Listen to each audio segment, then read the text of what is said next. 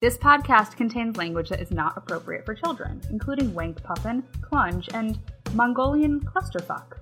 Um, so thank you, uh, Tom, Lydia, and Jeff, for those What's- fantastic swear words. It- What's Much a appreciated. Mongolian clusterfuck, though? I feel like I feel like I don't want to know the explanation because it might be a little racist. I'm not sure. I don't I don't know, but maybe Jeff could um could let us know. Jeff, one of our favorite listeners and show. friend of the show, um, guest of the show, patron, all that stuff. Um, patron he- guest. patron guest, all of it. works? Yeah, so um, he can maybe give us a definition and use it in a sentence. So um, thank you, Jeff, in advance for that. Yeah, and uh, at, at uh, whatever your Twitter handle is, I can't think of it off the top of my head. We'll Pit, is it Pit notes, Pit sure. Atheist? Pit Atheist, I think. Pit atheist. if Yeah, I'm there right. we go. Pit I think I'm right. atheist, P-A-T-T. I know everybody's Twitter. I, All right, so I, who's I bring- don't. It's like people's phone numbers. Yeah, I'm I'm pretty good with the Twitter handle, so Good, good. You should it's a skill. It's a skill. This episode of the Science Enthusiast Podcast is brought to you by iPhones and healthcare because they're pretty much the same thing, right? Yeah, I mean, like, you can, yeah, because, like, you can afford an iPhone. You can easily afford healthcare in Trump's Yeah, America. I mean, what's what's Right? the what's the difference between you know twenty bucks a month or so to pay off the actual phone versus you know five thousand dollars for one night in a hospital? it, it, it's all the same. But, I mean, I don't know that the the, yeah, I don't know that the Trump administration is too skilled in the mathematics department. But, you know, we're, we, we can't, we can't all be winners and we can't all, like, be good at everything. we can't all can't all just like be like decent fucking people either. Clearly, clearly not. Um, so, on that note, I have a really, really pleasant God to tell us about. Do you want me to when you Oh, we didn't. there We we, we we kind of we kind of skipped over. Oh things. shit! Yeah, that's right. You need to like you need to say what we're doing. I know. I normally set up that Yeah. that segue. I know. So, hello, and thank you for listening to the Science Enthusiast podcast. I know, like, I'm getting to it. my name is Dan Broadbent, and as always, I'm joined by my. It says fan fucking tastic. Fr- this is why we got it. It says fan fucking tastic friend Natalie. I'm going to rescind that because after you you try to cut out my little segment here, and that's just not how we operate here. That's not how not narrow or straight LLC works. We talked about I'm this sorry, in the last I- management meeting. Oh, I was sleeping at the last management meeting. Me too. yeah, you know, yeah. so- Wasn't, wasn't there either? So yeah, we we're we're true professionals here. We both kind of just show up and wing it. Though I I do prepare a Google Doc every week. you do. I do that you don't read. I do. I, I clearly I read it, but I said it says fan. I can see fan fucking tastic, but like not right now. Even though I guess I was the asshole that was like 45 minutes late tonight because Yeah, yeah, but I like I'll forgive E. you fucking cheese. You, yeah, I mean, like I forgive you because you were eating shitty pizza at Chuck E. Cheese. So it's like it's actually not that bad. it's not that bad. See, I just I you know what? Honestly, I have nothing to base that on, but like rumor. Rumor has it that sure, It's like it's Chuck E. Cheese has actually shitty pizza. pretty. It's pretty okay. Dare I Is it say? like is it like a is it like a DiGiorno like pizza that you bake in your oven no? or? It's or worse? I don't I don't know how to describe it. The the crust is actually okay. I mean, it's just Mhm. really greasy, Yeah. and it, it they might play off the fact that you're at a place that you that they know most adults don't want to be because you're going to spend like more money than you want to, Yeah. and so maybe that like that kind of juxtaposition. It's like, well, this pizza isn't totally shitty, just mostly. Good to know. I mean, my my kids have not like gone to like a Chuck E. Cheese birthday party or anything yet. I don't think that they're like old enough for that to really happen yet. So I'll I'll be there one day, but that day has not yet come. So Speaking of coming, is that was- that's a that's a callback for for our new listeners. We talk about semen a lot. That's just our thing. seen it a lot. It's But you know what? Like, and here's the thing. Like, I I kind of feel bad because I'm not talking about semen tonight, and I feel like it's almost expected. But but no, but you. But it's like you can't you can't come on too strong and give the semen every can't week. come on too strong.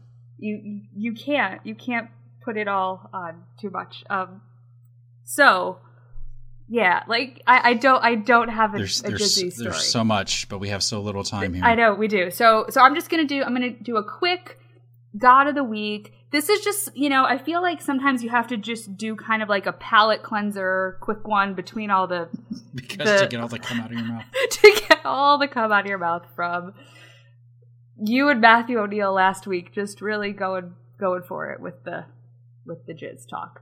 So I'm just gonna bring everybody a god of the week, the Finnish death goddess Kalma. So this is just gonna be quick. So this lady is just the goddess of rotting flesh and decay. So I guess like the one that would join us and be all about like zombie apocalypse kind of thing, maybe sort of like goddess of the Walking Dead. Kalma comes. Can we talk like- about how awful that show is? I see. I I like I say it, that I've but never way, I've never watched yeah, it. I know you've never watched it. I'm way I'm way behind on it. Like I need to binge The Walking Dead. Um, but I'm like I, I dig it. So so yeah. So here's I don't like I don't yeah. like zombie movies just in general. Oh, so then so f- you for that, just to never watch that show then because it's just well, zombies. I mean, duh. The, like, there's a reason I haven't watched it. Yeah. So so anyways, my my goddess here I think would be all about it, which and you're not, and that's fine. Everybody has their own preference. Some like zombies, Respect my don't. personal beliefs. I do. I do. I, I respect you as a zombie apocalypse hater, and and that's okay. That's all right. So she'd be all about it. She lives in the Finnish underworld. She it it's a gross, disgusting, smelly place guarded by her her dog named Surma, who's just some underworldy like puppy who I'm sure is like cute and cuddly and smells. Now, like when you say. Finnish Finnish underworld, Finnish. is this like just specific to Finland? Totally. Or is Yeah, it yeah. Finland? it's me. Uh, why not both? I don't know. Did like, you I- just did you just alienate all our Finnish listeners? I think I did. All like I mean, we we probably have dozens, dozens. Of, we have a big Finnish demographic, clearly. So, but now they're not listening anymore. So I'm sorry Right, you if I called all your off. country. I know because I just called their country the underworld. At. NC Newell on the Twitters. See, you know my tw- you know my Twitter handle. I do because I tell people that Yeah. well, if you have a problem with the show, Contact me. At so NC Newell. so yeah. So here I am just insulting Finland and their death goddess. Um, but like, so it's good though. She has her puppy that she hangs out with, which is good because nobody ever wants to go visit her because not only does her underworld like trash dump home smell really bad, she also smells terrible. Like she needs a bath. She needs some Febreze. Like, I don't know. She it, she sounds kind of awful it zombie doesn't goddess. seem Like it just doesn't sound it, like I have I have nothing like no no vagina or dick stories with this one. She just like is Oh, I'm kind of sure there's one there. like well like what like don't. I she's mean, just we- we surrounded can't by rot There's not right. like So just means- rot like rotting dicks all around her maybe that's what the smell is Why not? Why not? why not why not because you know what we we have to we have to bring that in so it's just rotting dicks and jizz sorry that i said that god like where did like why do i say these things every week I don't know. i'm sorry everybody. I mean- i was gonna say like it's not like my mom's listening but i think it's like my mom would also be like well that's just the kind of stuff she says. That's my daughter. Meh. you know. It's cool. Yeah. so yeah that, like i don't like i don't really want to worship this god of the week that much like but i don't know. I just i just picked her randomly from a my god site that i go to all the time Meh. You mean you care? It was a careful selection that you spent. Oh, sorry, sorry. Seconds making. seconds and i was just like all right let, let's do this let's let's do death and decay because why not why not like we went we went from from jesus like pulling the lady and having sex with her out of it you know the, that whole story last week if you're a new listener go listen to last week's episode the god story was, was better so I didn't tell it. if you're new, go see the. We, we promise like we're decent. Like go see like the other stuff that we've done because you know eh. it wasn't it wasn't all bad.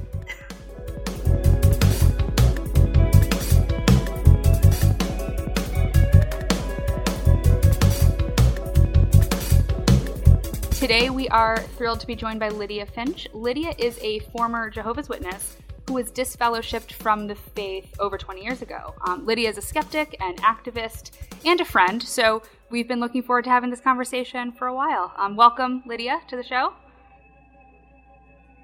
All right, so I guess we're going to get started with a, just a little bit of background about the Jehovah's Witness faith in general. Like, I, like I was saying to you before, like, I grew up knowing about, like, just that Jehovah's Witness was a thing that existed because they were the people that would walk down the street occasionally and, like, knock on our door.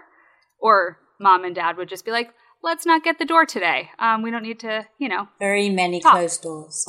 yes. So, so can you, so can you give like a picture of what, of what the Jehovah's Witness faith is like and what it includes? Okay. So, I mean, it was pretty much all I knew from birth. So, um, there obviously was the preaching, which is not a choice. Uh, you have to put in a report each month of how many hours you've done. Um, things most people know we no Christmas, no birthdays, no New Year's Eve, no Valentine's Day. There's literally no holidays. There's no celebration at all. Um, you can't you can't date. Um, the, the only reason you can you can only date someone within Jehovah's Witness faith, really, um, and that's only once you've got to a sufficient age, say eighteen. Um, you to become officially a Jehovah's Witness, you have to be baptized. Um, I was baptized at sixteen, I think. Um, there's quite a lot of pressure at that point to do it. Um, they're now baptizing eight year olds. Um, I've heard of younger, but it, considering the ramifications of it, it's very young.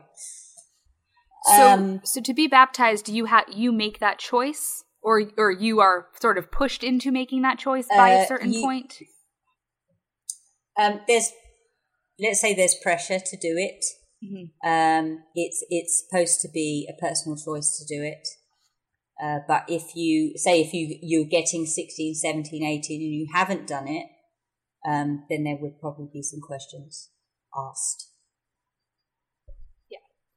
And so um, I was I was watching one of the other like videos that you've done talking about um, just your experience in the faith and everything. And one thing that um, stuck out about Jehovah's Witnesses is that they view um, the Bible as a historical document so yeah, gr- so grow so growing up um so it's kind of is it between like the bible and then the watchtower um publication like that's where yeah. the information kind of comes uh, from that- yeah pretty much they have they have a lot of publications a lot of literature you use the term loosely um but but like their their watchtower now it seems to be the thing and they within the Watchtower, what's great is that they will cite themselves as evidence, and in their public talks will also cite their literature as evidence for what they're saying.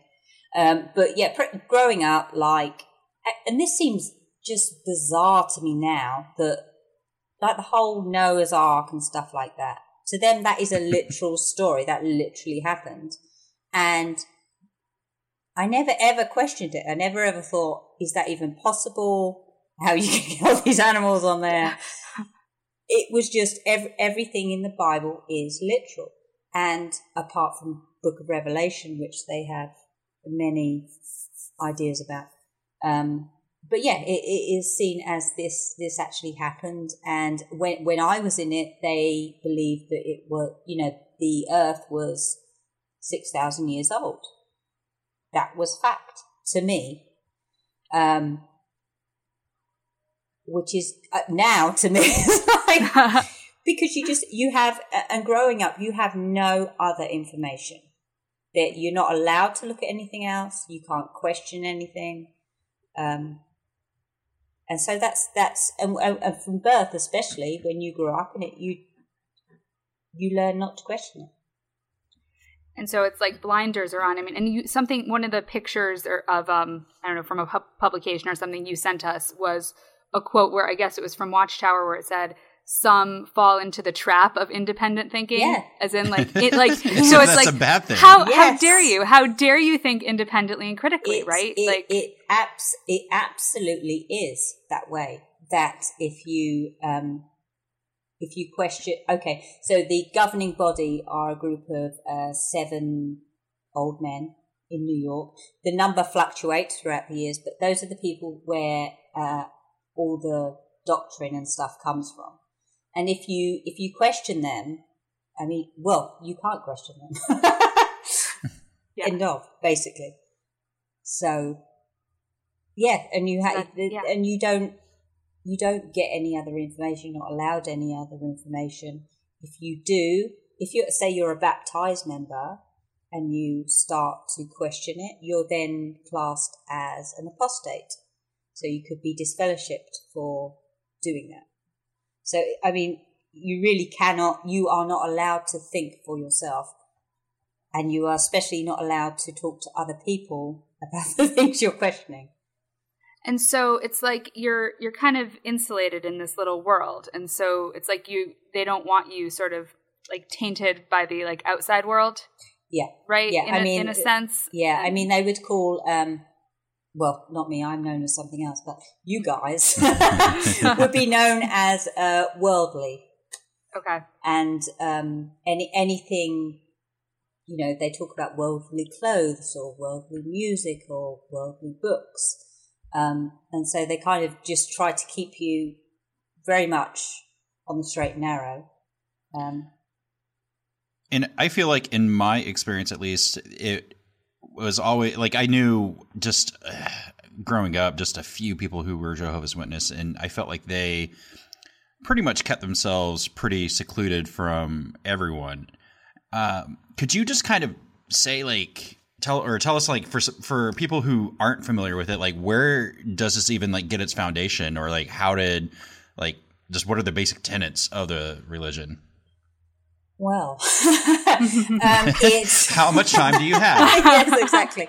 Um, okay, so um, this, I mean, this started off probably not not two hundred years ago. It, it's basically it came it came off other other religions. They were they were called you know different things, and also it's very difficult to it's very difficult to tell you what they believe because what they believe changes. Um, if if if the if the founder now went just was magically back here and carried on doing what they were doing, they'd be disfellowshipped because the beliefs have changed that much that now they wouldn't be allowed to be a Jehovah's Witness. Um, but it seemed to start around this guy decided that he he kind of knew got some message from God or whatever, started printing pamphlets uh, and distributing them, and that's kind of how it started. Um, at first, they were called um, they were just called like Bible students, um, but and they used to they used to actually take like uh, record players round to people's houses and play them talks on their doorstep from a record. wow wow that's Which is so awesome. I just like can you imagine just people like walking down the street with like with their record player like hey i'm here like you think there's gonna be some really cool music but it's like I know. let's listen to a talk on I record mean- It's like the it's, it's it's like the 1900 equivalent to like kids like with boom boxes on their shoulders. Yeah, except, uh, basically. Can you just listen to this, please? Um, wow yeah. So it, I mean, and originally it was kind of just living from, um, I guess, normal Christian Bible things, um, and then over over the years, they've just you know they interpret things differently, and as these things change, their phrase is "new light." A new light basically means, oh, our prophecy has not come true, therefore now we think this. so let, let, It's let's cha- let's change our mind and like and Yeah. then Well, give this another they- chance, and then we'll have it something new like later for it. They, they prophesied the end of the world in 1914, 1915, 1918, 1925, 1975. You see, you see, Uh, but the pattern there, though, I and I appreciate this. The pattern there is like, well, we fucked up like two years in a row. Like, let's give it a few more years. it like, statistically, it's gonna happen. Statistically, we're gonna be right sometime. At some point. And they um they had when I was growing up they had there was this magazine and it had like 1914 on it and their new pro- prophecy was the generation of 1914 will not pass away. That was a huge prophecy of theirs that I grew up with. However, they're pretty much dead now. So yeah, so, So, you're wrong. uh, I mean, so a couple world wars. I mean, you know. they're still they're still good, you know.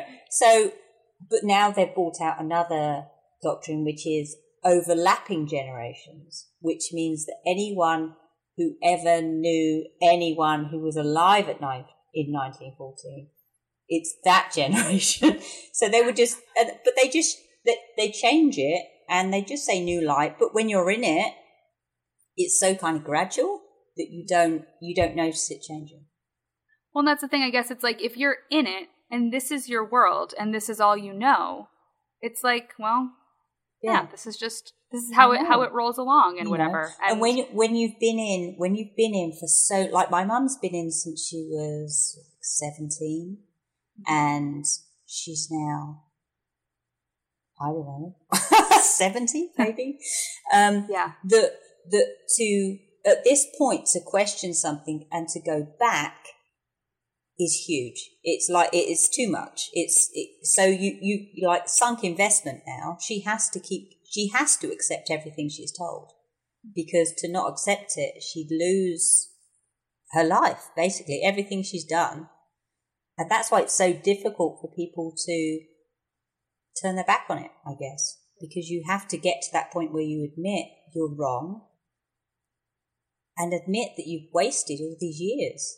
And it, it, it's intense years as well. It's like there's three meetings a week. You're expected to go door to door in ministry. You know, it, it's it's full on.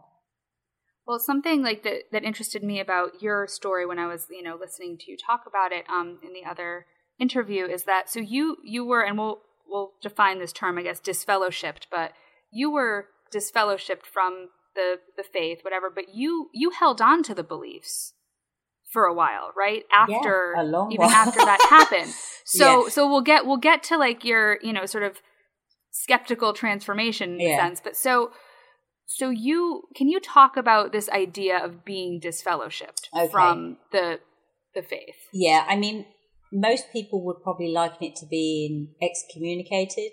It's basically when um, you're officially kind of thrown out of uh, the organisation, let's call it, um, and that you. I didn't go to my. Usually, you have what they call a judicial hearing, which is three elders. it's basically like a little kangaroo court, um, and you go there and you can you can plead repentance, uh, which covers most things, including child abuse, by the way. You can repent from that and be fine. Um, or they can say, you're bad and now you're disfellowshipped. Um, and so at that, at that, from that point, um, no, no other Jehovah's Witness is really allowed to talk to you. When I was disfellowshipped, immediate family could, but they didn't because they were ahead of the curve. Nice, um, nice. Now, Like- before it was fashionable, they were full on. Um, but so I, I was based. I saw them a couple of times, but basically, I haven't spoken to any of those for about twenty years, um, and that is the usual story now. I mean, just just thinking about that. I mean, like the sort of the the emotional, like psychological effect of essentially not being able to speak to your family. Like that's Yeah, it's huge. That's- and it's you know there I've heard stories of um there was this story. I did an event in London recently for a um, a group called Faith to Faithless to help people when when they want to leave their it basically helps them. Um, and this guy was in the audience and he'd been out for 11 weeks or something. He tried to commit suicide nine weeks ago, literally because he couldn't, he couldn't deal with that aspect of it. And it is, you know, I, I've seen it on, on groups I'm on on Facebook, someone just saying, I can't deal with this. I'm going to kill myself. And people have, you know, and from that group, we, you know, hmm. people managed to get help to that person and it didn't happen. But it's really, it's really deeply affecting and it affects after that time, it affects every relationship you have. Because especially when someone like a parent or, you know, especially a mother, I think, you, you kind of learn from that that nothing, nothing's guaranteed. And yeah, I, I was wondering about just like the idea of feeling like abandoned. Yeah, if, if that if that carries through, like totally you know, to everything. Yeah, yeah. Well, because I mean, think that's, that's consistent with like any cult that you look like or look at, where once you're you're not one of us now, we we can't talk to you. And, yeah, and that's I mean, if nothing else, it's pressure just to stay and shut up, and quit Indeed. asking questions. I mean, I I get I get emails from people all the time saying I want to leave but I don't want to be shunned. And it is literally the only thing keeping people in is that rule. Yeah. And that's just crazy. People, people are doing these, these things, these really intense lifestyle just so they don't lose people. And that's blackmail. Basically. Yeah. It is. it is. It? Of, of like, of like the most like sort of emotionally and psychologically damaging variety where yeah. you're just being you're being held there because yeah. really like it we as people like it is our instinct to want to be together and to want to have relationships and so to for a religion a cult or i mean hey they can be the same thing um to use that i mean that like that's just all kinds of fucked up because yeah yeah what's amazing is that in i think it was in 1950 something they actually in one of their publications said um, excommunication is unbiblical. It's totally not in the Bible. It's not something we should do. Two or three years later, they decided it was biblical, it was scriptural, and we're going to start doing that now. Um, and then over the years, it's got, you know, it's got stronger and stronger. Um, but it so also, for, oh, sorry, sorry just going to say with the shunning thing, also, it, and that's what stops ex Jehovah's Witnesses talk, speaking out is that they don't want to lose their families. If they've managed to get out and keep their family ties, doing something like this even would be enough to get disfellowshipped. Um, and so that's why activism is so difficult for ex-Jehovah's Witnesses because they still they're still gagged, they're still tied to it because of their families. And so so for you, when you went through this whole process of being disfellowshipped? Like, what what was the reason for your? oh, because that yeah, because like because because this is the thing that's interesting to me too is like what what it what it takes for somebody to be you know essentially like let go from. well, from a religion, me, like you're fired. For me, I have no great overarching story. I had sex with somebody before I was married. Like like that that is crazy. it's it. like and that's why you, I lost my whole you, family. That's just you lost you lost your family over that. Yeah, and still mm. like 20, 20, years ago, twenty years, and still I can't mm-hmm. talk to anybody because of that. But I did say that I didn't care and I wasn't sorry. So well. Yeah, and I like, didn't go sorry, to my. I'm not sorry about that. Yeah, I didn't go to my hearing about it either. But there are like I, I know of a guy. I'll tell you this story crazy story. This guy right. who was when he he was abused when he was about seven by his Jehovah's Witness dad. Really, like really badly abused. Um, he told his mum it was never it was never addressed because they don't address these things. Um, and then he, but he stayed he stayed in whatever and he kind of he drifted he drifted away and he um he got disfellowshipped for having a christmas tree Oh, that's Um, right, they because you came round to can't his celebrate. house. no you're not allowed to celebrate, like, no uh, Like, so- it's not even like even birthdays, right? yeah Right, no no birthdays, no Christmas because it's pagan, right? yeah yeah So um yeah. So he got disfellowship for having a Christmas tree. Um, eventually, after he'd been disfellowshipped, um, he went to the police, and uh, his dad, his, his stepdad, I think it was, was i- is now in prison. He's still a Jehovah's Witness, and the guy who got abused is being shunned. Well, he's the dick for talking about it, though. Like, right, he's- right. How just how supposed to- dare he? Like, well, okay. So since you since you brought that up, I mean, there, there's there's so many different things to talk about with all this, but but since you brought up um, the abuse issue, something that as I was reading about Je- the Jehovah's Witness faith that came up that I was just like in my notes, like, what the fuck? Are you serious? Was um that you know child abuse obviously exists within this Eh, Like, well, with- in- and anywhere, I mean, you could say with anywhere, anywhere. Like, it's anywhere. not. It's not just exclusive. So- and, and that's and that's something Yeah. that whenever we talk about, I think it's important. It's not just something Anywhere. that's exclusive to like religious groups. Like, it happens Yeah, everywhere. And But I mean, it's how- and yeah. it's not good. It's not, it's not a good thing. It's not, but it's it's a thing. and, And, yeah, but it what whenever it happens, it's how you deal with that, how you address it, and Yeah. yeah, going back yeah, to what you were and saying. this, but see, and that's the issue is like how it's addressed or or not addressed because there's this the the two witness rule that in order for them Yeah. to essentially pursue like to even charges or yeah, well, no, because it or- never- or not even it- that. Now there comes to charges. Um, Yeah. for them to even investigate, scripturally investigate uh, an accusation, it takes the child would have to have two witnesses to the event for them to even get to that point. Um, obviously, we see a huge problem with that. Um, they, on top of that, the first the first thing they would get an, a victim to do, the first thing the victim has to do is approach their abuser. Which is not And- traumatic like at No, all. I don't- Not at all. like no, there's no yeah, no no. like And quite, you know, and quite often it's a family member. It could be a father. It could be one of the other elders. Um, and then they, and if there's, if there's no admission of guilt, um, quite often, quite often it's, it can be dropped at that point or just kept on record and put in their little safe. So basically, if if somebody accuses someone of something and they go, "No, I didn't do it," like that's unless that's unless you unless you've got two witnesses, it didn't happen. I'm Jesus afraid. fucking Christ. Yeah.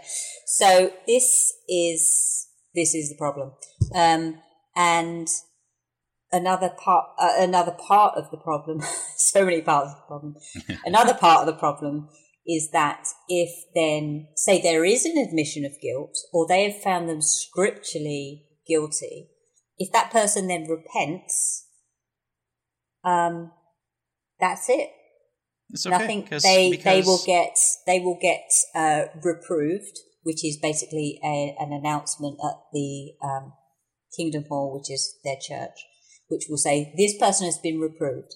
That's all you get. You don't get any information. This person is then let, let out this person is then let out into the congregation with no warnings to anyone in the congregation if if they don't repent i guess and they are disfellowship for it, they're then let out into the community without any warnings. So this is why it's not just a Jehovah's Witness problem, it's a community problem because these people, these people they know are abusing, are just let out into the community with no warning. Um, in Australia, where they had the investigation, the Royal Commission, they found that out of a thousand a thousand cases they had on their books, not a single one had been reported to the police. Not a single one. Um, and this is uh, all the cases I've heard of. It's always that person after they've left have then pursued it. It's never an elder will never go to you know will never go to the police because they've heard about it. And this is just this is a huge problem. Like on in Australia, they said this is a worse problem than the Catholics. Like percentage wise, it's a worse problem, and it's and the difference between say Catholics and Jehovah's Witnesses. The Catholics, it seems to be you know high up priests, whatever, doing it. Whereas in Jehovah's Witnesses, it's very well, and in the Uh, Catholic Church, they're at least pretending like they they're not doing they're doing jack shit about it, but at least they're saying like, "Oh yeah, we care. This is a problem," but you know, we're I not know. actually and with, you know, Jeho- with, fix with it. Jehovah's Witnesses, at, ev- at every single point they've dug their heels in, they um they have they have a database of paedophiles. Uh, one estimate was there's twenty seven thousand names on that list, and they won't give Jesus. uh, they won't give it over, and they are being they're being fined daily thousands of pa- thousands of dollars daily because they won't give their records over. If they cared, they'd do it. but well, they're it's, not. It's incomprehensible, though. It's like they're those are criminals, yes, but yeah, and but, but who you are, know, who are literally just able to say sorry. And then, oh yeah, sorry about that. it's like, oh, okay, well, let's Um, move on. You know, but there, there I mean, there's sadly, I've heard so many stories, and Yeah. it, it's it's it's always the same. And you are right; this does happen throughout society, um, but they they make it easy for people to do Oh yeah, it absolutely. um, because there's no there's no comeback. It never gets you know it never gets to the police, and they're more concerned about protecting their reputation than they are about protecting children. Um, wow. And, ver- and- and this this isn't child abuse. This will go for uh, women who are abused by their husbands. Mhm. Again, the same thing will happen. Um, So mean, so the- even yeah, like it's still that same Yeah. rule of the, the witnesses uh, and Yeah, pretty much. And you'd need. Um, they have in some of their literature told women how to, you know, if if they're being abused by their husbands, how they can avoid that by being more submissive. Um, I mean, etc. because it is their fault. Like he probably Yes. told you to do something like three or four times, and you like talk So- back, and, Always, You're a woman. always. Yeah. and you So- you get what you get. Yeah. So So okay, in that in that same vein then as far as like marriages and relationships go, like obviously sex before marriage is not a not a thing that that you can do. Um you're not meant to. do so- it, no. So then so then do people? It's not what Jesus would have done. It's not it's not saying. what Jesus would have done. Not what and all. what no Not so all. so then do people get into like relationships at a really young age that yeah, just are uh, like average. I'd say kind of doomed eight- from the start? 18 is quite normal to get married um, because they're all just gagging for it, I guess, at that point. but you're not. But when you even even when you are allowed to date, you're not allowed to go on a date alone. You have to have a chaperone. Um, and because you might So find you out how like awesome like sex yeah, is. I because- Well, you're not. You're not.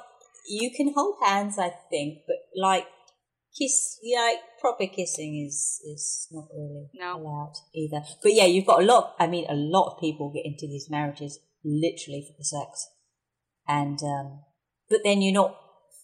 You're not really allowed to get divorced either. So these people are being pressured into, you know, getting into these marriages, which are awful because can you imagine getting married when you're 18? I did get married when I was 18, so I know what's not. um, um, and then you, you, you know, you can't get out of it. Yeah. So you're just stuck. The only way you can, yeah, the only way you can get out of a marriage is through adultery. The other person, um, but then the other person isn't then allowed to get remarried ever. If you don't, if you you can have so a they le- can't. So basically, they can't have sex with anybody like ever again. No, I mean, I I have a friend man. who um was became inactive seven years ago, which means he basically stopped going to the meetings, stopped being a witness. He was never disfellowshipped, 'cause he didn't do anything bad enough. Seven years ago, he divorced from his wife because for you know unreasonable behaviour. Now, seven years later, he's got married, And now they've come back to him and they've disfellowshipped him because it wasn't a scriptural divorce. And now he's lost his daughter and his family. these like what blows me away is like these people act like they live like on some sort of commune like they don't have to like interact with like other members of society ever like that's just i just that idea i don't know and as somebody like i've never i never whenever i became atheist like i never had that struggle of well what about my friends? It was that was just the natural conclusion for me.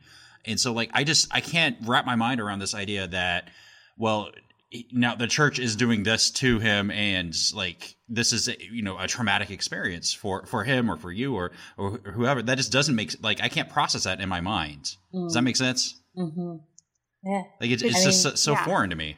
I know. It's bizarre. And you you especially when you have it from birth you very much learn conditional acceptance and conditional love because you know at any point if you if you change then that's gone and it's mm. actually a very from witness ex witnesses I've talked, it's very difficult thing to learn that you can disagree with somebody and still remain friends with them.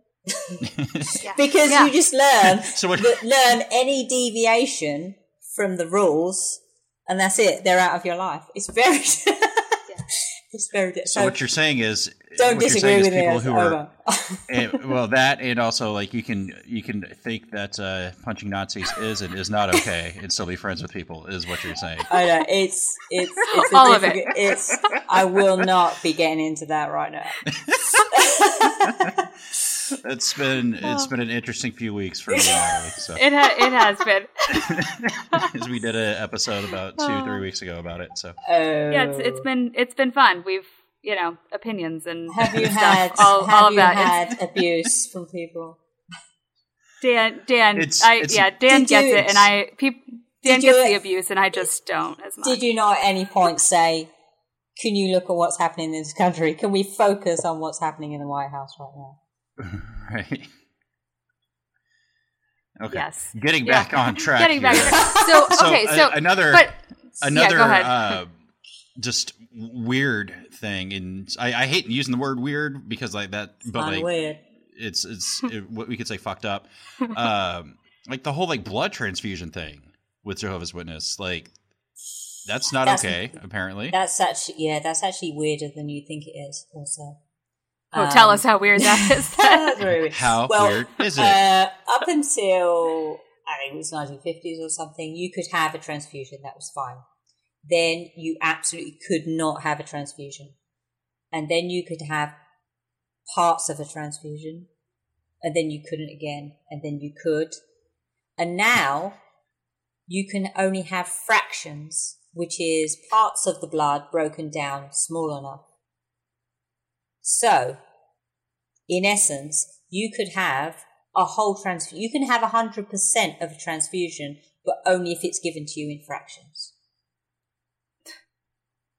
Okay. because because that's what that's what the Bible says. Uh, yeah, basically they've based this on um, there's a scripture in Acts, and it's talking about eating blood. You can't eat blood, so they've taken that to well, me. Don't, you don't, Yeah, I know. Don't eat it. Don't eat blood. Just don't eat blood. In general. Um, PSA: Don't eat blood. Like, yes, exactly. I'm um, taking a strong moral stance here. Um, so yeah, they've taken that as you can't have it taken into your body. Um, oh. But you know, even so, there you have this like little blood card. It says no blood. When I was there, it was just like no blood, not like. And now it's like uh, it's this long, and it's like I am willing to have this. I'm not willing to have this. If I'm conscious, ask me about this. I may, I may, I may accept this. Ask me. it's just like, but like, this person landed in an ER and it's like, uh, I have no idea what to do with this person. because wouldn't it just be like, hey, holy shit, save my life if I'm like. I know, I but I mean, blood, like, I would right? rather die before like my shitty made up beliefs. I know, but the the the upshot of this is that people are dying. There was a yeah. uh, a woman called Eloise in Canada, and she she died recently from complication childbirth. didn't have a blood transfusion and she died. I, I see, you know, frequently see these stories. So people are actually still doing it. And at their convention recently, they had they had a talk where they were, you know, holding these people up, these children who are dying because they don't have blood transfusion, up as you know a good example of what you should do. And it's you know if you No. To if you like to what end though? Like if you if you allowed people to have blood transfusions, you would have more people in your shitty little cult, so you would have more people to propagate. it doesn't matter. I, Like honestly, these are not smart. Uh, uh, honest, honestly, they had the, they had this doctrine, and uh, honestly, I think that so many people have died from it that if they reversed it now, they've had they'd, they'd have lawsuits all over them, and so they can't. They've got to this point where they're like, oh, fractions, because that makes sense, which it doesn't. Um, Yeah. And so they've kind of gone as far as they can without actually saying you can have a blood transfusion now because But- it's Yeah. ridiculous. and and so they're basing this off of like something written in the Bible saying don't eat blood. Like if Yeah. I were going to write a book and claim that it's perfect, I would be an awful lot more specific. I would say no, just like only eating blood. Like, don't drink blood. You're not a fucking vampire. Like just don't do that. But like if like something really cool comes up that like I don't know about because I don't even know where the fuck the sun goes whenever it goes down. If something else cool happens, like yeah, you can do that. Yeah, d- don't die for your shitty belief. Well, see, seriously, like keep yourself alive by Yes, whatever but you're- means necessary. if you're alive, maybe. you can tell more people, and you, and you can like indoctrinate more people to believe the crazy shit that we believe. But you're meant you you are meant to be willing to die for it. That's the whole point. Okay, so there you go. That's, That's it. the whole Like, point. That's you're, it. You're meant yeah. you're meant to. And even if you if you are given a transfusion, like say sometimes they have court orders to give a transfusion to someone. Um, Yeah. But if then you have one and you don't repent, you'll be disfellowshipped. So this this pregnant woman in a hospital bed, dying basically, um, is she has the choice of um, die and lose everything, or have a transfusion and lose everything. So it, you know, at that point, it's not an easy decision. And Wow. most, I mean, a lot of people still, you know, still go along with it. And we have uh, one of our one of our watchers right now asked, uh, and I don't even know if you do this uh, or if they do that in the church. Do they do any sort of like uh, sacraments, uh, like water or not water into wine, uh, like wine into, into blood, like communion? Oh, they Starting to think do. Um, they have this thing once a year called Memorial, which is the uh, the uh, memorial of Jesus' death, and it's all very morbid. And but you Well, of course, like Yeah, the you might not. is morbid. Okay, you might not know this, but they um, their belief is um, 144,000 people are going to go to heaven when they die, and the rest of the people are going to live on Earth. So Which, which, just a side note, like statistically speaking, doesn't that mean Hitler has a better chance of being in heaven than us? better than me. Anyway, I'm not sure about you guys. Probably. no, because because there's a there's a finite amount of people. So like the the fewer people that were born before you, the more, higher chance they have of getting into yeah, heaven. yeah, it's confusing. But I was at uh, so at the memorial, you've got the wine and the unleavened bread go round, Mhm. but only the what they call the anointed, the hundred forty-four thousand, can partake of it. Um, and they will say, obviously, at this point, there's meant to be less and less because people will be dying, but the numbers are going up. um, and they They're like, said, and they said in one of their publications that um, um, uh, men- mental mental health might be a consideration for these people. It's like, these people are taking it might be mentally ill. So yes. so like do they so they believe the the transubstantiation thing like it the water the wine does turn into blood Not really. No. no, Um, because it's that would like that would go against the don't Right, eat that's blood. what- Yeah, what you I can't was- drink blood. Don't eat blood. well it's in the Bible that it. says is it well I guess I guess I never clarified is this based on like Old Testament New Testament or just kind of Both. whatever's Both, convenient for um, them at the time okay Both together, but um, they've got their own translation, which is very dodgy by a lot of accounts. so um, apparently it's, and they've just changed some stuff in it as well. They Yeah, like not? some replaced some words. it's all made up anyway It's all it's all made up. So just ad- adjust it with like what you need at the time. And so I guess they will just keep doing that, obviously. Um, and they're big on and- loyalty right now. So Well, yeah, and I guess they kind of bank on that that whatever like, you know, other weird shit that they have to make up, they can make up because they've got the people, right? Yeah. Like they they have people who they're not wanting to leave because the stakes are really fucking high to to leave Really and, you know, essentially leave your entire life behind you. But now yeah, so you like your experience where you you had this disfellowship like process whatever and you you know you still held the beliefs what brought you to like where you are now as like as you know a skeptic and rational minded person and like mostly. how Um, you know mostly like well as, as much as any of us Yeah. can be i mean we're you Um, know, all okay, so I uh, so I left twenty years ago. I had nightmares at least once a week. I would say for about fifteen years um, about Armageddon and dying and that kind of thing.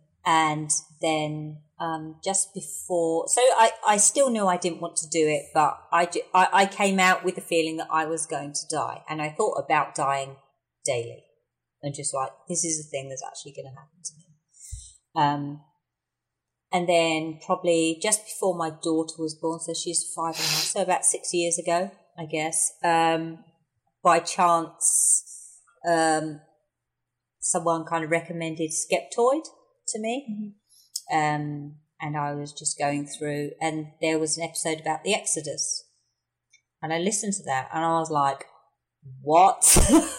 because like what? It didn't happen. What? Because to me i've been brought up to think this was a historical book. So, and then kind of from that it just kind of snowballed. I was like okay well what about and, and kept you know started looking into different areas of the bible um, started watching what the witnesses would call apostate material online which is basically ex-witnesses um, talking about doctrine and why it's nonsense um, and so, yeah, it just, and for me, it was quite, I guess it was quite sudden, really. But I had, I had had, I'd had enough time out of the kind of brainwashing environment that I could actually look at it logically and sensibly. Um, and judge it from that standpoint. It's very, it's very difficult when somebody's still in it or just come out of it. Um, some people come out having stopped believing, and that's probably preferable, I think. Um, but it, it, it's hard when you're surrounded by it to look at things logically. And so I guess then, you know, for people that that come out of it, like what what advice do you have for somebody even who would be who would be still in it and questioning or or whatever? I mean, because there's just obviously so much that that has a hold on somebody like just keeping them in it for Yeah. you know, even if the belief is fading or whatever, like what yeah, like what what advice would you give to somebody who was I questioning? get these or- emails a lot.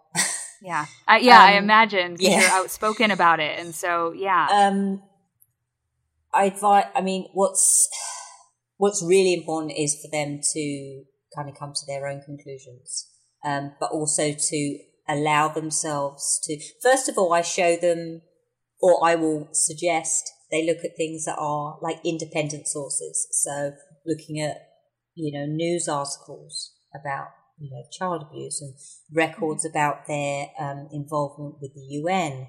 Um, try as much as possible not to show them anything apostate because I was petrified of anything that was apostate until like six years ago. so I know that feeling. It's so deeply ingrained in you. But to actually just keep on asking questions. Um, and I always offer to give them my best shot. I never, you know, and a lot, of, a lot of people, you know, I'm an atheist, but a lot of people are worried that if they come out of that, they need to be an atheist. But that's not necessary either. Um, you kind of just need to, and I think some people need a kind of stopgap, perhaps, between the two things. So they might go to another faith, or you know, I know ex witnesses that have a faith but don't have a religion, so they still believe, but you know, and I think any of those things is fine.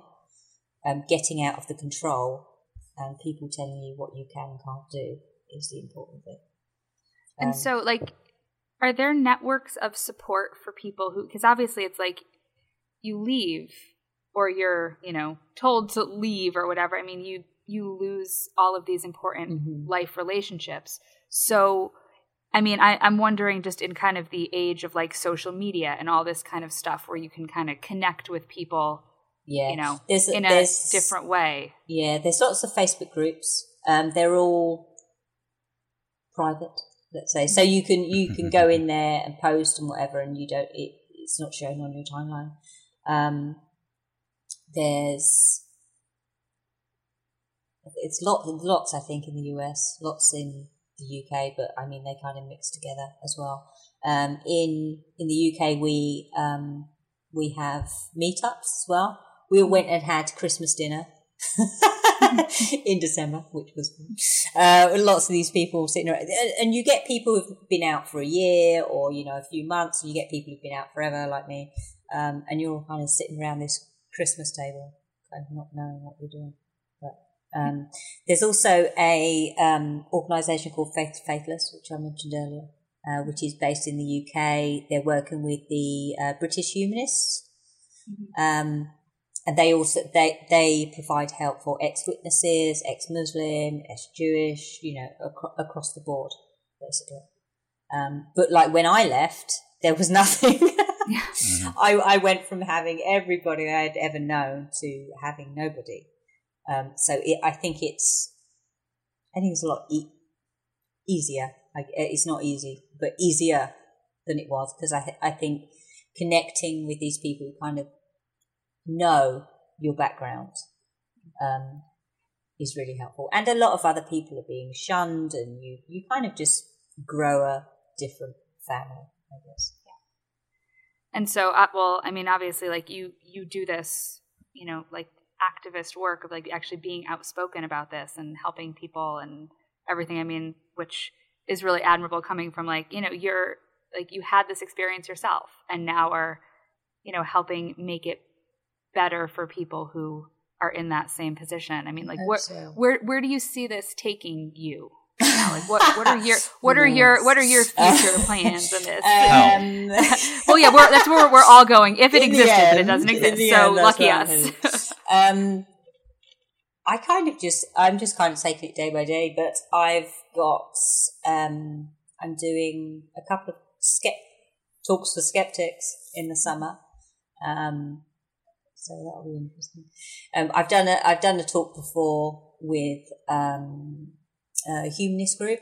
I mean, I say, I say, my, my master plan yeah. is uh, my master plan is um, hopefully in September I'm going to university and I'm going to be studying stud, ugh, studying psychology and counselling, and I want to specialise in people who are exiting cults because they yeah, I saw some great therapists, but they don't really understand the effect it has on you for being in a such high control group. So I want to specialise doing that, um, and hopefully help the transition That's awesome. That's, that's really cool. And, um, yeah, so. And I think Dan- something. yeah. I mean, something that we've that Natalie and I have always said, or I know we both share the same thought, is it, that that is probably one of the reason, main reasons that people stay with just some crazy ideas like that is because of that sense of like they're losing a community, they're losing their family, and, and what do you replace that with? And it's so Yeah. much easier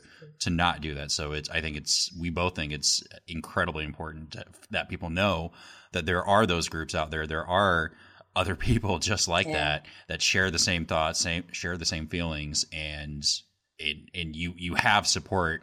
It's just a matter of being able to find that and have access to Yeah. that because that's that's what cults rely on is limited information and controlling information that you yeah. get. Basically, isolation is their is their key thing, and they isolate you while you're in there, and they that's the threat that you will Which go. is, is exact. no I mean, it's the exact same thing that a domestic abuser does. Um, well, you'd be amazed actually the similarities between Yeah. domestic abuse and cults. It's very very similar. Um, it's just, you know, it's the same. It's the same. Essentially, it's the same control. It's just slightly different. control and being kind of trapped in that position. Yeah, and, well, they you know, use the, the threat use of that fear, is- use fear. yeah. fear and love, and you alternate the two, and you make them. You, you know, get to a point where you think that you can't you can't leave because if you I mean leave, you that lose that that is the the cycle of domestic violence works that way. You have you have the the violent incident, you know, whatever it is, you're being punished by the church, Mhm. and then you have you have a period of time where you're reconciling. You have a period of time we have the honeymoon period, and then things start to continue to escalate, or something happens, or you realize, you know, hey, I want to have sex like not have to be married to this person, and and then you do something awful, and then I say awful with like huge air quotes, and and then and then you're you're back at the same thing. yes it's very similar. But that's And how so- you, fear yeah. controls. So. It makes me want to punch people. And so- Nazis. No, Oh. no, no. but, but so you, so the work then that you'll do is is helping people, I guess, then understand what they've come out of and help them like get Yeah. on with their I mean- lives too in a way to understand all like all of this emotional and psychological kind of damage yeah, that I mean, could have for been me, done. it was. I probably the thing that most made a difference to me was learning about. Uh, I mean, you could call it coercion or brainwashing or thought reform. Why not both? all of those things, but just understanding how that works and being able to recognize that it's happened to you means that you can can then kind of move on. Um, Yeah. Because I think, and especially when you've grown up in it, you think, but I know this, but I know this. My, my in my heart, this is what it says. Um, but you kind of need to learn that your brain says that because it's been programmed to say that. And once you get to that point, you can move on from it. But you need to, you, you kind of need to learn that that's happened to you to, to get any further.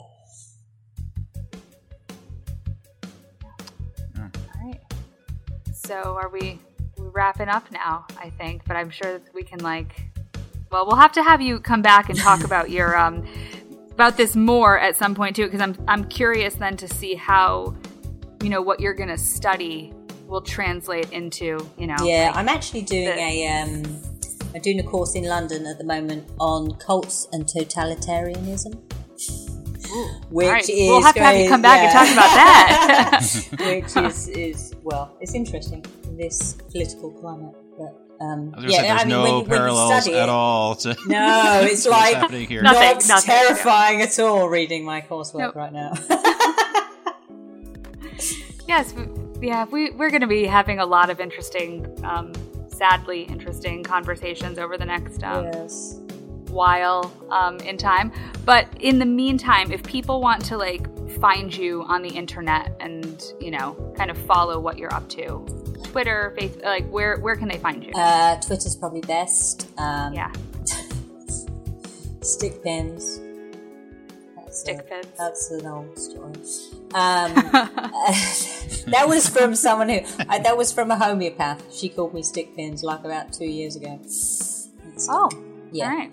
Um, stick pins, but it is if you look for like, I think it's at Finch Lydia, I think so. I think that's you. cryptic, cryptic, um, or um, leavingjw at gmail.com is my email. Awesome. We'll have that in the in the notes to this show when it comes out. And um, thank you so much for talking So- to us today. Like, Thank Absolutely, you. thank yeah. Thank you.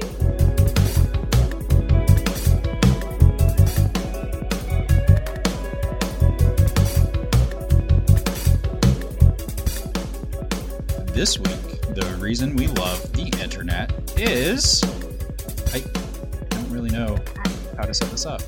Uh, yeah. How how do how do you set this up? Because like It's not really a reason that we love it.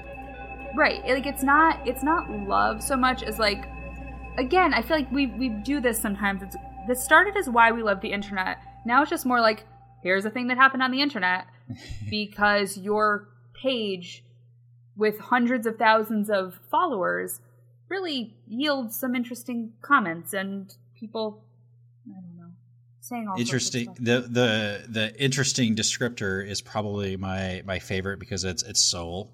like so multi-purposed. Oh, it's Um, it's so multi-purpose. Like that's that's why I, I went vague with it because it could mean anything. And yeah, yeah. So this week, uh, in in the spirit, uh, dare I say, of our interview that we did last week with Yasmin Mohammed, who of course is the uh, former Muslim that was married to an Al Qaeda operative that now speaks out about her experience uh, in extreme conservative Islam. So it's almost like we have some sense of I don't know background and background knowledge, insight into what it's like to live in extremist uh, culture like that. Uh, we I may have posted something uh, about Nike, um, you know, in in making their own version of the hijab and how. The, the what is it what they call it the hijab pro or something like I, I, I don't something like understand that. the I'm pro I'm for I'm forgetting um, the exact terminology, but yes, you essentially the pro hijab. I'm sorry, the pro, Pro. hijab, which okay, whatever. is Uh, athleisure wear. It yeah, it looks like a hood. Um, it doesn't really look like a hijab to me. I don't know, but apparently uh, we're supposed to all uh, applaud Nike for their acceptance of extremist Islam um, and and patriarchal even Islam, which is pretty much all it is. And so, like the meme says, you know, introducing the new Nike Pro Hijab, and then of course it has the Nike logo. Just do it, asterisk, and then on the bottom, if your husband lets you, because the whole religion is based around control, and specifically control of women. Like all religions is based around control and of women, but this one thing that's not even in the fucking Quran in the first place is built up on that. And so there's so many people who miss that for some reason and made the assumption that we're speaking to Americanized Islam or you know not conservative extremist Islam. And so, um, but the the cool part about it is, as as I'm sure you expected, the comment section was extremely calm, extremely rational, and everybody you know was not like just going with their first like gut reaction. No, the no these these comment sections were definitely not just the fire emoji. Like pretty much just like watch it all burn. Like no, that never it never happens on your page. It's all Burn it just down like to the ground, child. yep. No, so- so um so yeah, it it brought it brought out brought out stuff that you like, you know, inevitably screenshot and send to me like, "Nat, look at look at this one." Like, oh Look my at gosh, this this, person. I This have to happened. screenshot this because this person's going to say something that I'm going to have to be like, yeah, I can't have that on my page. And Yeah. of course, um, yeah, that. uh, you want to read one? yeah. You wanna read Uh, one? One of my favorite ones, uh, was, and, and of course, I had to ban her for just saying this awful shit about me, which, like, I can tolerate some shit talk, but, like, this went above and beyond. Um, just like even like what we were talking, yeah, just the usual. Uh, but she started out very positive. Uh, she says this page has gone into total shit. We went into total shit, not turned into. We've gone into. So like, I found a pile of like feces apparently, and like, like just dove right in. So that one, that we've already, I already have a problem with what she's saying here. So that's not evidence based. Two, two, you're becoming what you hate. I don't know that I hate anything other than like we, that's the topic of another podcast. So there's a lot Yeah. of things I hate, but Yeah. it's not. that, that could not be that could be a this. whole podcast just what Dan hates. That's it. And then this is this is where like so I'm already on edge here. Like like like oh What's she's next? gonna get she's gonna get crazier. and sure enough, she doesn't disappoint. A lot of women don't have a choice, and meaning a lot of other women do too.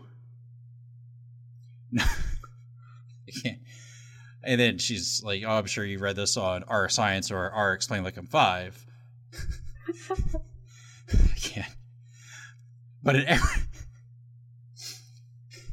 So she says, "Oh, you're just taking anecdotes from like Reddit," and then she goes, "But in every single one of my classes, at least one girl has a hijab.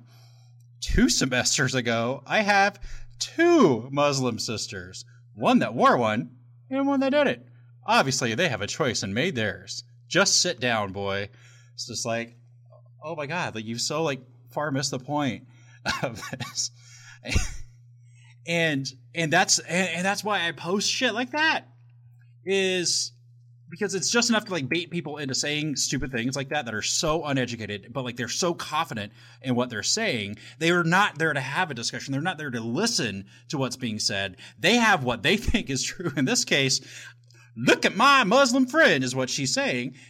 And in doing so, like proves the entire fucking point that you're you're thinking of your friends that are here in the United States and fucking California, and that's not even the target uh, of this. It you don't understand what you're even talking about in the first place. But instead of actually pausing for a second to process it and to think about it, like maybe on like something more than like surface value, you end up making yourself look like a jackass and proving the goddamn point in the first place. Well, that's but that's the that's the internet, right? And that that is They- the internet. That's yeah. what we've turned into, and that's in that that's its own form of extremism. And extremism, in almost all cases, is not a positive thing for anybody. Well, and then and then the big question with that that which is a complete topic for I mean probably a whole like series of podcast episodes is like how do we have actual conversations in this era of people just being like I am just giving my knee jerk response in a way that I like people don't really talk like that in real life. No, like you wouldn't walk up to somebody on the and be like, street "Go and, fuck and yourself," like, like, sit no. down, like sit down, boy, like. Like really, No, like you, you, no. you have like something that demonstrates you don't understand what's going on in the conversation in the first place. Then you follow it up with like a really shitty anecdote, and then follow up with with it, like something. If I said that to you, you'd be like, "Oh, what a fucking misogynist!" Like, like. So that's why uh, in the, the internal debate becomes: Do I tell this person to go fuck themselves, or do I try to actually talk to them? And I mean, you know. Sometimes you just have to like just walk away or block them or whatever, right? Oh, you, you just figure out a nice way to say "go fuck yourself" in a Yeah. in Yeah. a positive manner. You say it with a smile, and that's what makes all the difference. Go fuck yourself. Go fuck yourself. Have a great day. Have a great day. You're not going to ever post my page again because you're not here to have any sort of rational conversation. You're here to to play a victim card, to to respond emotionally to something that is not even playing to that. Something that is something that is demonstrable. If you have any idea of the context of the conversation, but you don't have any idea because you you go with what you and what's helped these people is is people like Donald Trump with their fucking stupid Muslim ban in in Muslim ban like again topic of another podcast like they've helped these people like reinforce and, and even like whenever people report on it it helps reinforce this idea that well if you if you are opposed to muslims which we're not i'm not if you're but that's the way that's the argument that's presented. If you're opposed to muslims then then that's like racist or that's xeno- islamophobic xenophobic what whatever dumb bullshit argument you're, you're going to use and that's not the case because we're talking about the idea, the concept of having to wear a hijab, which many women do if you go into actual Muslim majority countries, not in America, where less than 1% of the population is Muslim. In these countries where, you know, it's almost, you know, almost everybody, I'm using big air quotes on that because I know for a fact there's uh, a lot of non believers. They're just too fucking scared to say anything because they know what's going to happen to him. Like you, we look at, I, and of course I forget her name off the top of my head here, but you look at the the woman, uh, I believe it was in the fall in Saudi Arabia that posted a picture of herself on Twitter and had all these, uh, granted, extremists like lose their fucking minds on her, call for her to be uh, jailed, and she ended up getting arrested, all because she, because she she didn't want to wear her special hat, and she posted a picture And about that- it. And that's what and that's what the criticism is about is about the these beliefs that people are holding and you know using to oppress others. It's the beliefs. It's the practices. But see- it's but not, see, it's the not thing the is, my not the- Muslim friend here in Indiana that I know isn't she doesn't feel oppressed, so that means all so therefore we're everyone who speaks otherwise is wrong Right. and yeah because nothing have- is yeah. nothing's complicated. Nothing's complicated. No, there's no It's there's no there's no and white. nuance. There's no nuance in the conversation. You're either and you're either against it or you're a race or for it or you're, you're a racist or bigot, whatever the fuck you want to try to try to pin on me. Well, see episode. And- well, and I what- forget which episode that was of our podcast, and uh, you know, and and look up the internet But that- comments. And, But that's what but that's Yeah. what makes that that's what makes people like, like makes me even more frustrated about people like like Trump and, and all and all those is they are helping that con- Mhm. they're they are further alienating people out of that conversation bec- by by their actions and because people can't differentiate between like ideas being ideas ideologies being ideologies and people being people we're talking about ideologies we're not talking about people the conversation has shifted, and it's it's gotten more complicated. Yet people are treating it in a way where it's just like you know, whatever. We're you know, you're either racist or I don't know. It's just fucking complicated. Yeah, you're either okay with but- it or or you're racist, which I get like we can talk about regressives at some point. Ooh, I said that word. I said that word. let's let's avoid it. move on. Why don't you Why Let's don't you move on. thank the people who are who are like yeah. helping this show happen? Yeah, But I'm saying it with a smile. Let's do that. Yeah, yeah, yeah. And I'm actually going to read it this time verbatim. Thank you for joining us for this week's episode. If you enjoyed listening, please consider leaving us a five star rating on iTunes. If you have comments or suggestions or love notes for Natalie, you can reach us at podcast at scienceenthusiast.com and find our full podcast archive at scienceenthusiastpodcast.com. Follow the podcast page on Facebook and Natalie's, it says new page. It's not new at this point, it's kind of like middle aged. It's pretty. Yeah, it's, it's old. Fuck yeah, Skeptical Parenting or myself as what you're watching us on right now, a science enthusiast. Uh, also, you know, you can check out our Patreon page and maybe give us, you know, some money because, like, this, uh, yeah, yeah, why not? Uh, we're at patreon.com slash TSE podcast and you get access to, like, early stuff, uh, late stuff too. You go back and look at all the extra bonus content that we've put out there. You know, if you want to be super cool, like Michael, Trevor, Alice, Cynthia, Michael, Michael, uh, those are all like different Michaels. I'm not just like infatuated with Michael, but you don't know that I'm not. Felix, Amanda, Chris, James, Sarah, and Jose. I mean, we would be very, very grateful. Natalie, hit us with a quote. Properly read, the Bible is the most potent form for atheism ever conceived. And that's Isaac Asimov. Read the Bible. Well, that's Use just- your faith in God. That's just that's just hating on on religion. That's just not that's not very scientific. I thought I thought this was the science enthusiast podcast, not the let's hate I on thought- religion podcast. I thought we were the atheist enthusiasts too. Well, Right. again, like I can't uh, see. I got like I have like all these logos here. Uh, oh, this is like product placement. Look, look at that. Look at that. and then I just got like- I just got all of mine today. I'm gonna stick mine on my on my laptop after we're done with this. I should like I blow this up and like put it like on the wall and. Oh, you should. You should. We should. We should. not gonna We should both. We should just not. have logos all over, and you could just be a The whore of the your irony products. of this is I don't I'm not one that actually likes bumper stickers or like put stickers on things. Yeah, I'm. I'm gonna. My my laptop is is empty right now, but I'm gonna put. I'm gonna put the stickers on. I'm gonna, you know, maybe, start some conversations. Maybe someone will be like, "Hey, why do you like GMOs?" And I'll be like, "Huh, blah blah blah, whatever I want to say." No. I give me a minute. I, I can't think of it right now off the top of my head. Like don't put me on the spot like that.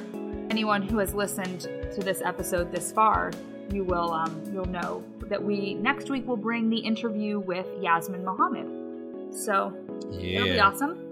I mean, it was awesome, and I know some people have probably watched it already on on Facebook and stuff. But Yasmin was awesome.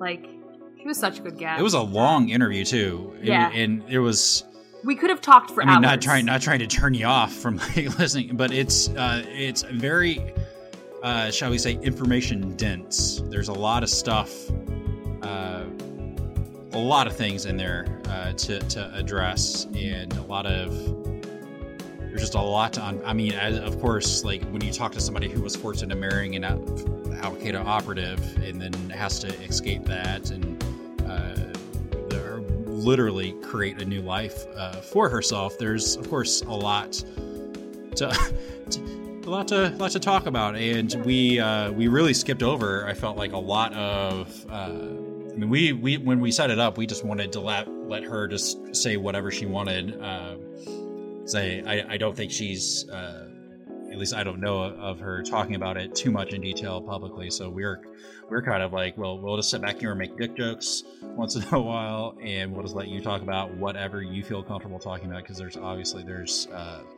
uh, I have to imagine layers of trauma uh, there, and uh, I'm not a therapist, so No. uh, No, I was, just, I was just super stoked that like that she wanted to come on and talk to us about all of this stuff, and, and it was just a really it was a really cool experience to get that story like from somebody, and just for us to be able to have this platform to share it on, and and yeah, so I I think anyone who listens will really get a lot from from listening to Yasmin talk. Um, she was awesome. The music you heard tonight was written and performed by Adam Johnson and was used with his permission. You can contact Adam at adamjohnsondc at gmail.com. This podcast is property of Not Narrow or Straight LLC, all rights reserved.